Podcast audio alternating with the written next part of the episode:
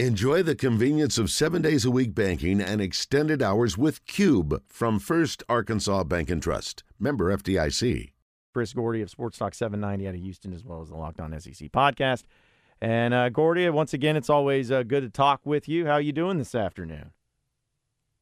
Uh, probably doing better than Razorback fans, man. It's uh, what a rough, rough, rough weekend it was. Uh, I will say this though, John, in, in covering the SEC and you know, talking with fans all over the place. Who in the SEC is happy right now? I mean, everybody's kind of, even if your team won, you feel a little weird right now. I mean, Florida's celebrating the win over Tennessee, but, you know, you still had the loss to Utah. LSU dominated against Mississippi State, but still lost to Florida State. So, you know, it's like even the teams that won, Georgia, they're all walking around today going, yeah, we're undefeated, but we don't look great. So, uh, again, maybe if you're an Arkansas fan, you can take a little solace in that. So I guess who is the happiest in college football right now? Like maybe Michigan, Ohio State. Those teams really haven't had any reason to be upset. I know Colorado fans are definitely happy with what's been going on up there, but yeah, I, am with you. It seems like all the top tier teams that are normally up there riding high, none of them are too excited or ecstatic about what could happen the rest of the year. Yeah, and I think that's what's going to make for a fun SEC season. Like what people don't understand is when you have two or three SEC teams run through undefeated and everyone else is taking L's, that's not fun. Like, what's more fun is everybody beating up everybody else. And, you know, the word parody gets thrown around a lot. But, like, that's what makes it fun when, you know, Arkansas can lose to BYU, but the next week possibly pull off an upset against LSU. You know, it's like, you know, Alabama hasn't looked great. But if they go out there and dominate Ole Miss, well, then, you know, they put Ole Miss in their place this week. It's just, it, it feels like it's going to be one of those years where you know there, there's not going to be an unscathed team at the end of the year. That you know maybe Georgia comes out with one loss and, and wins the the SEC and gets to the playoff, but it just feels like it's going to be one of those years where even the better teams in the SEC are going to have two, three losses. Where's the most concern for SEC teams? Would you say it's Bama and their quarterback situation?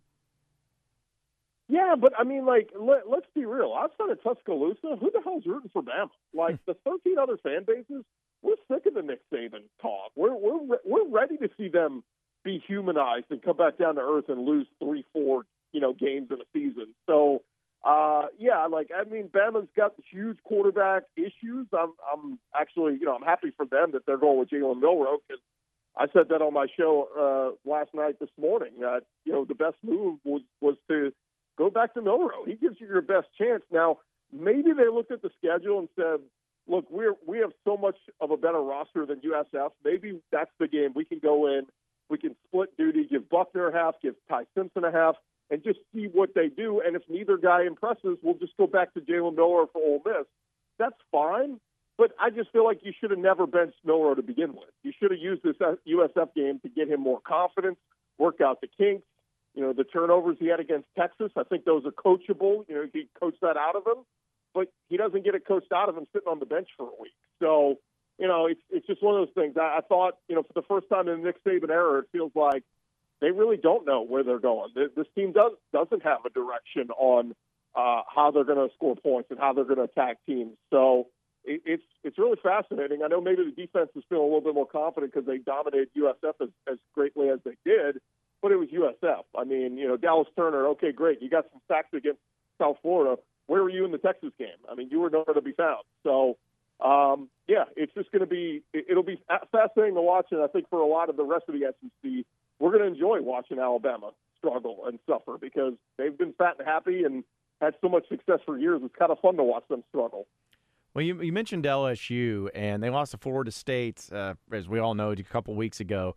Looked nasty. People were mad down there in Baton Rouge. But they go on the road. I know Mississippi State's not the, the best team in the SEC, but they absolutely destroyed them. I mean, Daniels looked awesome. The the defense looked great. So are people now with at least LSU back on board saying, hey, now now it's going to get going. Now they can t- still win the SEC and be the favorite in the SEC West. Are they now happy after that win, or they still need more? What, what people forget about that Florida State game is eh, LSU dominated that first half of the game and yet had two red zone possessions where they came away with zero points. They found themselves still up by a field goal at the half, but LSU should have been up at least 10 points on, on Florida State. They outplayed them. They didn't. They made mistakes. They turned the ball over. It was a one score go- game going into the fourth quarter, and then Florida State pulled away. But what nobody remembers is that LSU still put up 450 yards of offense on Florida State.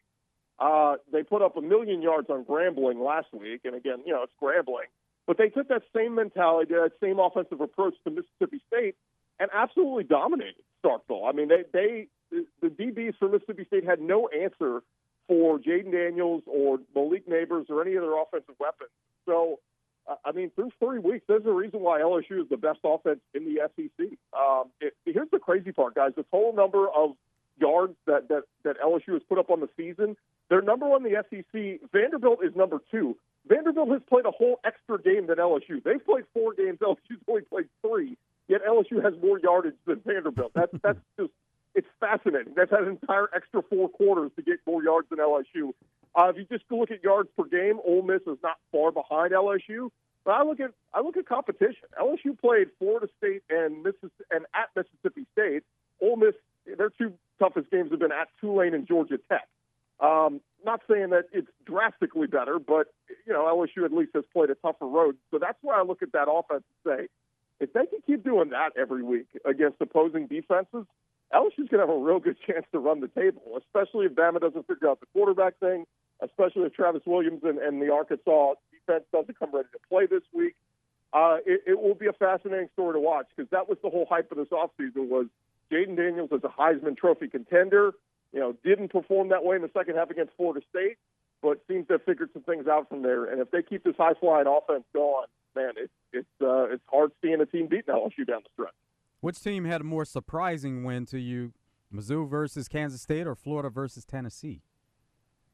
If, if you guys checked out Locked On SEC on Friday, I, I had been calling all week for the upset. Um, you know, I, early in the week, I, I was saying, ah, I don't know, I really want to pick it. By Thursday and Friday, I was fully on board for Florida, saying they're going to pull off this upset. So, uh, was not surprised. I, you know, I kept saying the starting center. You know, Florida the talk was they were getting a starting center back, Kingsley Eguakun, and Trevor Etienne said last week he is the field general of our team. I just kept saying, man, if they get him back in there, they are going to run the football much more effectively. And we saw that. They absolutely did against Tennessee. They ran the ball at will. Trevor Etienne was awesome. And I think that's more who Florida is. You know, had they had Eguakun up at Utah, I don't know if they win that game, but I think they put up a much better fight. Like, again, we overreact to just one game, but Florida got in the red zone a couple times, and again, shot themselves in the foot. Didn't come away with points. So, um, yeah, much more effective, efficient offense. And Graham Mertz, I, I said on Friday, if he doesn't turn the ball over, just protects the, the football, I think he'll be okay. And that's that's what we saw. And it was a big win for Florida. Huge feather in the cap for Billy Napier. But uh, but again, that one didn't surprise me. The Mizzou one surprised me. I mean, I, I just thought Kansas State was much bigger, more physical what we've seen what we've seen out of Brady Cook, the Mizzou quarterback, through the first two weeks. I mean, guys, they struggled to beat Middle Tennessee State in week two. So for Brady Cook to go out there and do that against a really good Big 12 Kansas State defense, you know, this is the same team that ran through the Big 12 uh, for much of last year. Um, I thought that was really impressive. Now, look, Eli Drinkwitz, the decisions they made in the, in the last couple minutes, you know, they get a delay of game that they still have to kick a 61 yarder. It didn't have to be that long. But lucky, luckily, you got Harrison Mevis who can make that that kick. So, uh, big big win for Eli Drinkwitz and a big big win for Billy Napier. Yeah, and speaking about to the Florida game, looking at a Tennessee team, I saw Tennessee fans. Of course, they're always mad, but they, they were really upset with the the performance over there. And last year, they know that they were so close to to possibly uh, taking that next step forward, but have an injury. So, what do you make of them right now and the rest of the way? Because again, losing to Florida on the road is is nothing really to, to be ashamed of, even though they haven't done it since 2003. But uh, if they're losing to Florida on the road, they still got South Carolina, still got A and M, they still got Bama, they still got Georgia, uh, and even got to go on the road to Missouri. So it could be a, pretty tough go for the Volunteers if they don't uh, shore up some of their issues. Yeah, and, and that was the vibe I got, guys. Look, I, I was the biggest Hendon Hooker fan in the world. I'd interviewed him a, a handful of times, and uh, just like the most humble dude, but a hard worker diligent, became a great quarterback in that system. Josh Heupel certainly helped, but there's a reason why Hendon Hooker got drafted in, in the NFL where he did. And some people thought maybe, you know, if he doesn't tear his ACL, that, that he would have went much higher. And probably should have at least had an invite to the Heisman ceremony last year. Uh, probably wouldn't have won it, but but definitely deserved that. What my few interactions with Joe Milton, and I saw this at the Manning Passing Academy in the summer. He's got his gold chain on. He's got his sunglasses on inside. I mean, nothing against that. but it was very showy. It was very, you know, me. And my vibe was like, where's the where's the diligent worker? Where's the guy who's, hey, I, I'm coming in with my head down, my my uh, you know, whatever lunch pail, and let's put in the work. Um, and not saying he hasn't, but like I just got it, the vibe like I've arrived, and I'm going, well, what have you done other than you beat Clemson in the Orange Bowl? You know what I mean? Like that's that's really all he did, and beat Vanderbilt once you know when Hendon Hooker got hurt. So uh, it was just this vibe I was getting, like, what if Hendon Hooker isn't a repeat, or I'm sorry, what if Joe Milton is not a repeat of Hendon Hooker? And uh, so far, it's not. I mean, we saw some bad throws for him, from him really through the first two weeks against Austin Peay. That offense was god awful. He was overthrowing guys or throwing it at their ankles, and we saw a little bit more of the same this past week against Florida. It was just not a consistent performance. Now, if you look at the box score, you're going to go, oh, well, Milton looked good. I mean, he threw for a bunch of yards and a bunch of touchdowns. But if you watch the game, they just never looked like they got in sync. And I think it's imperative on Josh Heupel. They got to hit the reset button, get back in there as an offense. Uh, they've not had Cooper Mays in there. They're starting center through the first three weeks, so that has hurt them certainly. Um, but that that up tempo offense of running three plays a minute that Hendon Hooker perfected, it was it has not worked very well under Joe Milton. So yeah, look, he could turn it around and he could be a stud the rest of the year. He's got the arm talent, he's got all the skills, but uh, if they don't, Tennessee's going to lose a couple more games, and we're going to look back and say, man, did Josh Heupel and Tennessee take a huge step backward this year? Would not surprise me. Chris, what was your assessment of Arkansas versus BYU, and then moving forward with LSU up next? Yeah, just just the penalties, man. I mean, shooting yourself in the foot, the, the turnovers, the penalties, um, just careless. I thought, you know, this was a game a year ago that I, I, I thought was a dangerous spot for Arkansas, but man, they went out there and played their butts off out of BYU and won going away. And I, I was just so impressed with their effort in that game. This was like the opposite. This was like they went in this game, oh, expecting to win. Oh yeah, we're going to win this game, no big deal. I, I just didn't see that that urgency from the from the guys. Hey, this, this game's on the line. It's a one score game. Let's go. I just saw so many careless shoot ourselves in the foot mistakes. And I, I'm just worried. I'm worried for Sam Pittman because by year four, this is supposed to be a win that that is a gimme. Like if he's got the program where it's supposed to be, this is supposed to be one you win easily. And let's go. You know when, when you. I know Rocket Sanders has been out, but you know AJ Green, those guys have done fine. I I just have not seen that. I thought we were going to see a big step forward from KJ with Danny Enos call plays, with this offensive line. Um, that, that's the one thing I thought. I talked to John about this yesterday. Like, I just never thought we would be at a point in, in this tenure under Sam Pittman as a head coach, and we've been having offensive line questions and concerns. Like, that's the one thing you would think. Oh, there's no concerns there. Stud offensive line, we'll be fine. But it just does feel like, man, what are we doing with such an experienced quarterback in KJ and all the other pieces? This is a game you, you should not lose. And so, you know, we quickly saw that spread, I think, about a week ago this game was LSU by about eight or nine, and then quickly ballooned up to 18 after what LSU and Arkansas did on Saturday. I still think that line is way too high. Uh, I think Arkansas does have a chance to kind of reboot and, and, and reset and get back to doing what they do well. But uh, yeah, I was just I was really shocked by by the effort down the stretch and just just carelessness because they, they should not they did not deserve to lose that game with what was it, the eighth largest DWR attendance in, in team history. I just felt the fans deserve better on Saturday.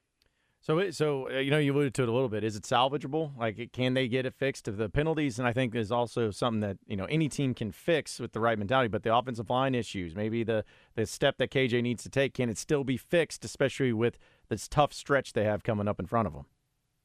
Yeah, yeah, it, it can be fixed. I mean, I think this is on paper, this is some of the best weapons he's had as far as you know wide receivers and, and, and tight ends go. Just like I, I like I like what they have on paper, but I've just seen, you know, KJ has just not looked like the same quarterback through the first couple weeks to me. And again, I don't know how much is on play calling. I don't know how much is on pass protection, run blocking, all that.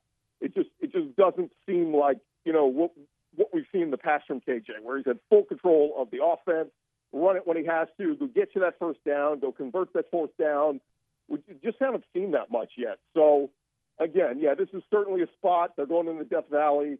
Um, but but LSU again, they're they're not a perfect product either. They've got big concerns with their corners.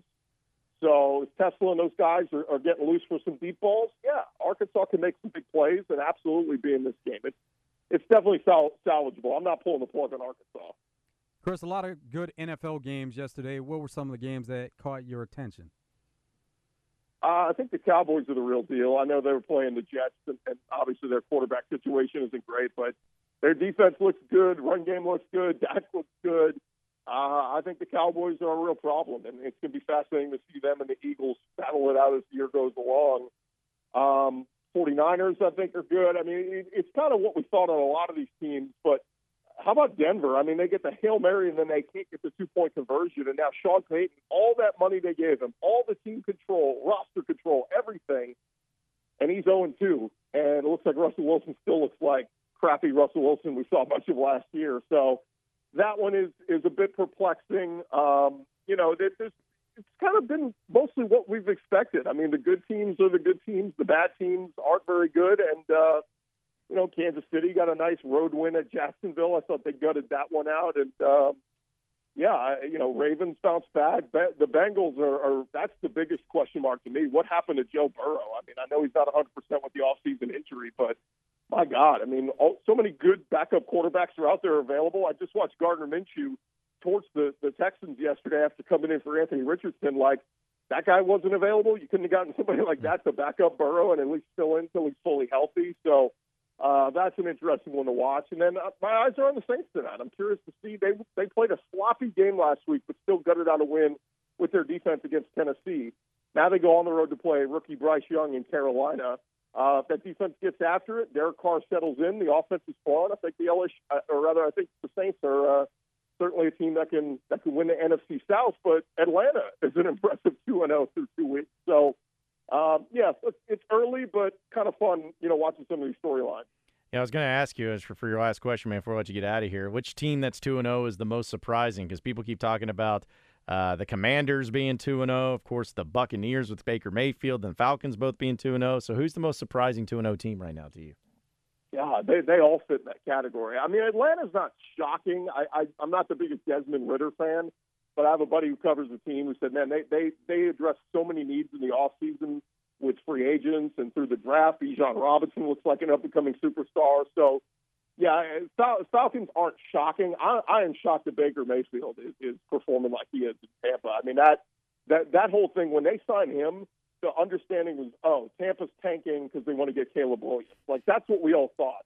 And now he's winning football games, and it's if that was their plan, well, it's bombing horrendously. I mean, we even saw Arizona yesterday put Josh Dobbs out there and get out to a big lead, and then we saw them conveniently blow it and, and, and lose to the Giants. So, you know, it was like, okay, well, the tankathon is on. But in Tampa, I, we thought they were tanking. It doesn't look like that, that they're tanking. So uh, that that one that one is fascinating to me to watch Baker Mayfield. And then you know, you bring in Eric Bieniemy to work with Sam Howell. Looks like Eric Bieniemy is a pretty good play caller, and it's working out so far for Washington. So good for them.